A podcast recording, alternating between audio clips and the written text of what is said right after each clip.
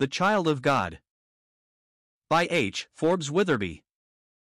His Liberty.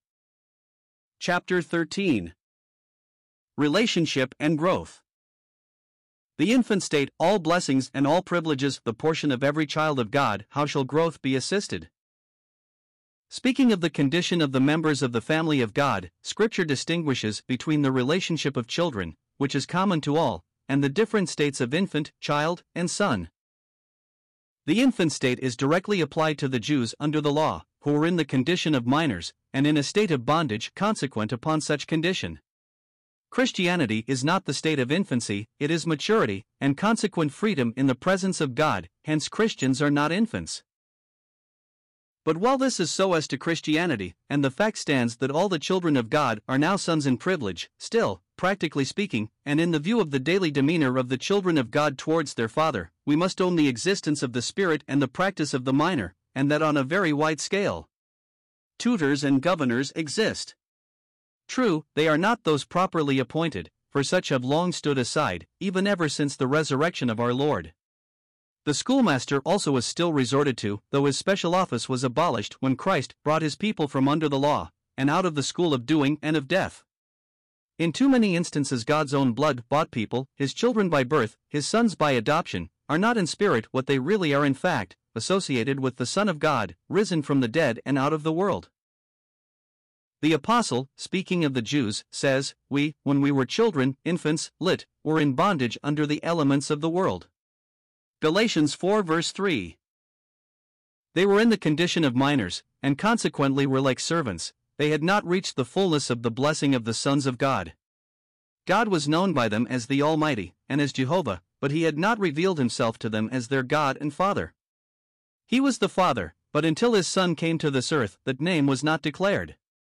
We can only know God so far as he reveals himself, and we cannot have liberty before him below the measure of the revelation. The revelation is now complete. How much do we know practically of God? So much as we have received of the revelation of Him. In earthly things, there is many a child having filial affections, and yet not knowing his father, and his filial affections not having their object to delight in, only render the child sorrowful. But, thank God, there are no orphans in his family, yet there are believers languishing, because they have not believed the love which God hath toward us. They have not fully entered, by faith, into the revelation of God of Himself. There is in them a fear of God and a distance, which is not the spirit of Christianity. God dwelt in the thick darkness in the days which are past, now the true light shines, and it is our privilege to walk in the light, and to have fellowship with God in it. There was a reserve and a distance in those under law, which contrasts with the Spirit of God witnessing with our spirits that we are His children. And we should rebuke in ourselves every legal feeling which keeps God afar off from our spirits, and reject every doctrine of legality, as being opposed to the revelation that God is our Father.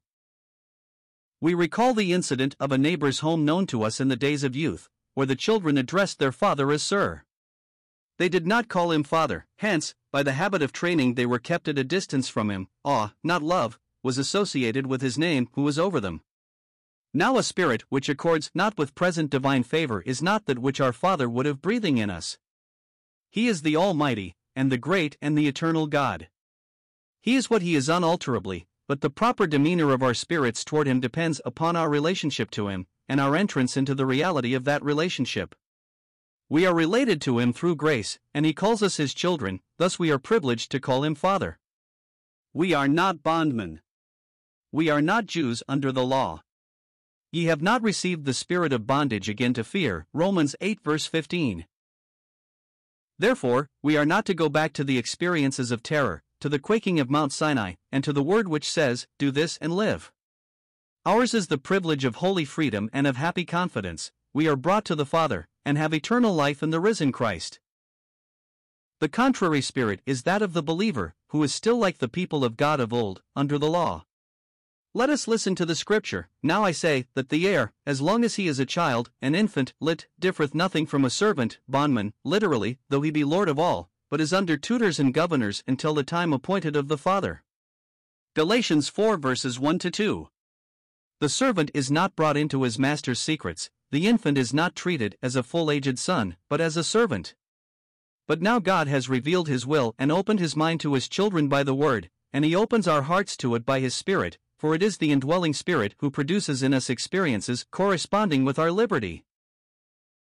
A believer who regards himself as maintaining his place before God by obedience, who fears dismissal from blessings, as a servant might fear to forfeit his place if unfaithful, is not true to the fact that God is his Father, he is not in the spirit of a child. His principles do not agree with the cry of Abba, Father, which is in his heart by the Spirit. Children serve their parents in love, they do not seek to maintain their relationship by service, neither does the child of God, who realizes his relationship, have so much as the thought that by his obedience he himself maintains himself as a child. He is obedient, because he is a child. Before Christ came, the people of God were under the schoolmaster, they were under training and discipline by the law. It was God's way, and for the glory of his Son, that bondage should be experienced, but now that faith has come, bondage has no rightful place in our hearts. But it is a rare thing to see in believers the happy, holy spirit of a child in the sight of God and our Father. A dear child dwells in his Father's presence in supreme delight, no servant's restraint is his. And the joy and confidence of a child of God in the presence of his Father is one of the sweetest sights upon earth that angels can behold. Such happy liberty glorifies God. It is an unanswerable testimony to himself, in the midst of the anguish and infidelity of this sin weary world. Though the infant, or minor, may not know the extent of his privileges, all are his. The babe born in the royal home knows neither the love nor the honors that are his, but his lack of intelligence does not affect the extent of his privileges. Now, the possession of the believer's privileges does not in any sense whatever depend upon his realization of their extent, yet it is equally true that he does not enjoy more than he realizes. It is quite possible to have experiences equivalent to those of believers under the law, who were before God as servants, not as children, that is, experimentally, not to recognize God as our Father, but to have Him present to our hearts as the Almighty. The truth is that the Almighty is our Father. His strength is for us as well as His love.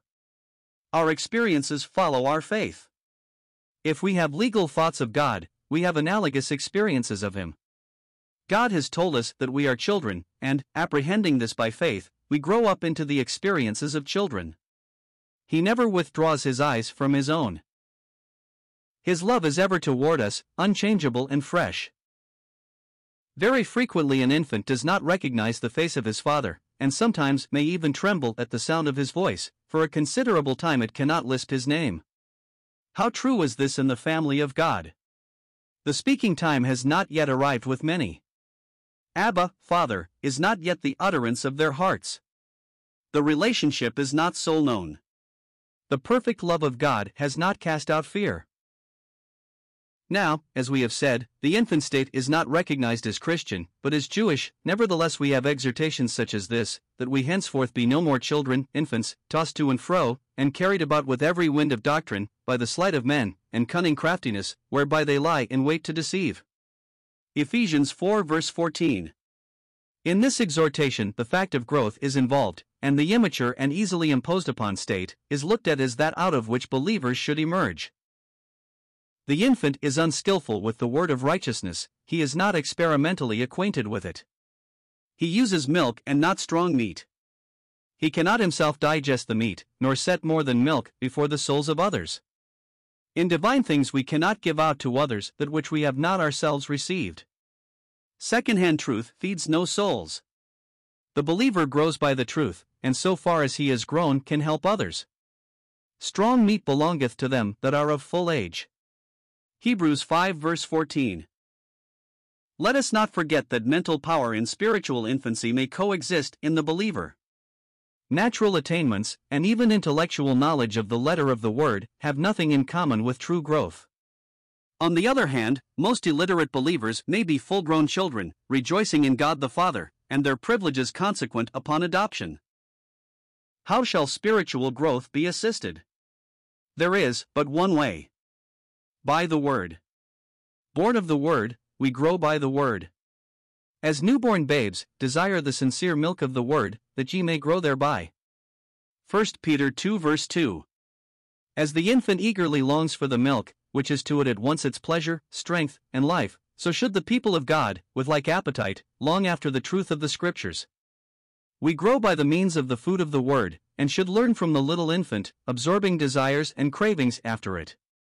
Let us delight in it, and we shall grow and delight in God. Adherence to the principles of the world maintain many of God's people for years together in a state analogous to that of infancy. Indeed, we often find God's people lamenting that they do not progress, and wonder if after all they are His. If the truth of God were simply taken in, and the principles of the world were rejected, such would not be the case. Puny and weak children proclaim poor food and indifferent nursing. Since God is our Father, and Christ is our life, all the children of God have the nature which in itself is vigorous, strong, and divine. The life of all God's children is the same, it is divine, the favor of the Father towards all, and the blessings of the whole family, are the same. Stunted Christianity is to be traced to lack of feeding upon the Word of God, and not walking in the truth. Also, as we see the effects of overlearning in dwarfed frames, so do we see in the imperfect growth of God's children the effect of intellectualizing Christianity, all head and no heart tells its own tale. All Christian blessings are ours, as much as the apostles. We are equally within the circle of God's family as they. We are loved in the Son as the Son. Thou hast loved them as thou hast loved me, John 17 verse 23, are the Lord's own words to the Father respecting his own. God dwells in each and all of his own. No love can go beyond this. The manner of God's love to the weakest babe in Christ is the same as that towards the Son of his love, by drinking of that love the babe grows. The measure must not be confounded with the manner. The name of the Father was the great instruction of the Lord to the hearts of his disciples. I have declared unto them thy name, and will declare it. Before his death, that name was little apprehended by them. In resurrection, Jesus again announced it, and now, by the Spirit's indwelling, that name and the love it enfolds is apprehended. And why this declaring of this name? Let us with reverence heed the answer, that the love wherewith thou hast loved me may be in them, and I in them. John 17, verse 26. Do we begin to understand? Do we begin to cry, Abba, Father? If the love be in us, we shall express what it is in our secret communion with God. Yes, for the Spirit itself beareth witness with our spirit that we are the children of God. Romans 8, verse 16. And with such love of God the Father in us, apprehended however feebly, we shall enter in some measure into those yearnings of the Apostle for believers, who were on the brink of legality, who were inclining to law and bonds, who were turning from faith and from freedom, yearnings that Christ might be formed in them. Galatians 4 verse 19.